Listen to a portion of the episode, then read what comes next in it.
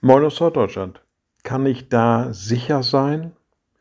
Wie häufig wird im alltäglichen Leben diese Frage gestellt? Kann ich da sicher sein, was mein Geld angeht? Kann ich da sicher sein, was die Beschaffenheit eines Produkts angeht? Kann ich da sicher sein, was das Wetter angeht?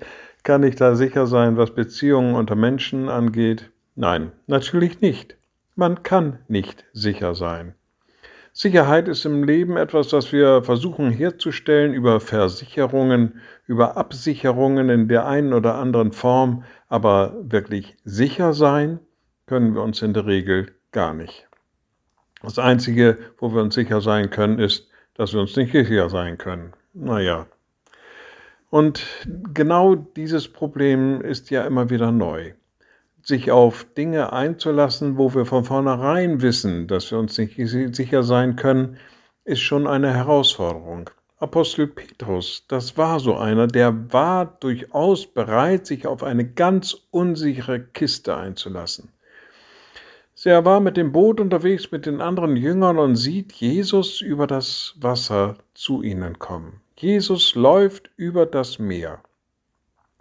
Und Petrus war ein sehr emotionaler Mann. Er war manchmal sehr spontan auch. Und er sagt, Jesus, wenn du das bist, dann sag, ich soll über das Wasser zu dir kommen. Und Jesus sagt, ja, dann komm mal her. Und Petrus geht auf diese völlig unsichere Kiste ein. Er tritt aus dem Boot heraus und läuft über das Wasser auf Jesus zu. Und dann kommen ihm Bedenken. Er sieht sich um und sieht die Wellen, er hört den Wind brausen und ja, und verzweifelt. Er merkt, er kann sich seiner Sache nicht sicher sein, er kann sich seiner selbst nicht sicher sein und fängt an zu sinken und ruft nach Jesus. Dieser ergreift ihn, tritt mit ihm zusammen in das Boot und rettet ihn. Also kann man sich da sicher sein? Ich denke mal, wir als Christen sind ja auf Jesus bezogen. Er ist unser großes Vorbild. Er ist der, der für uns alles getan hat. Er ist Gott. Und das ist dann doch vielleicht etwas, wo wir sicher sein können.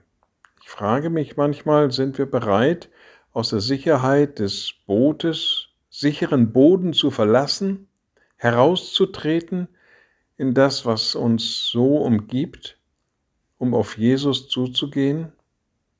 Naja, das wäre die Frage, denn das wäre tatsächlich etwas, wo wir sicher sein können.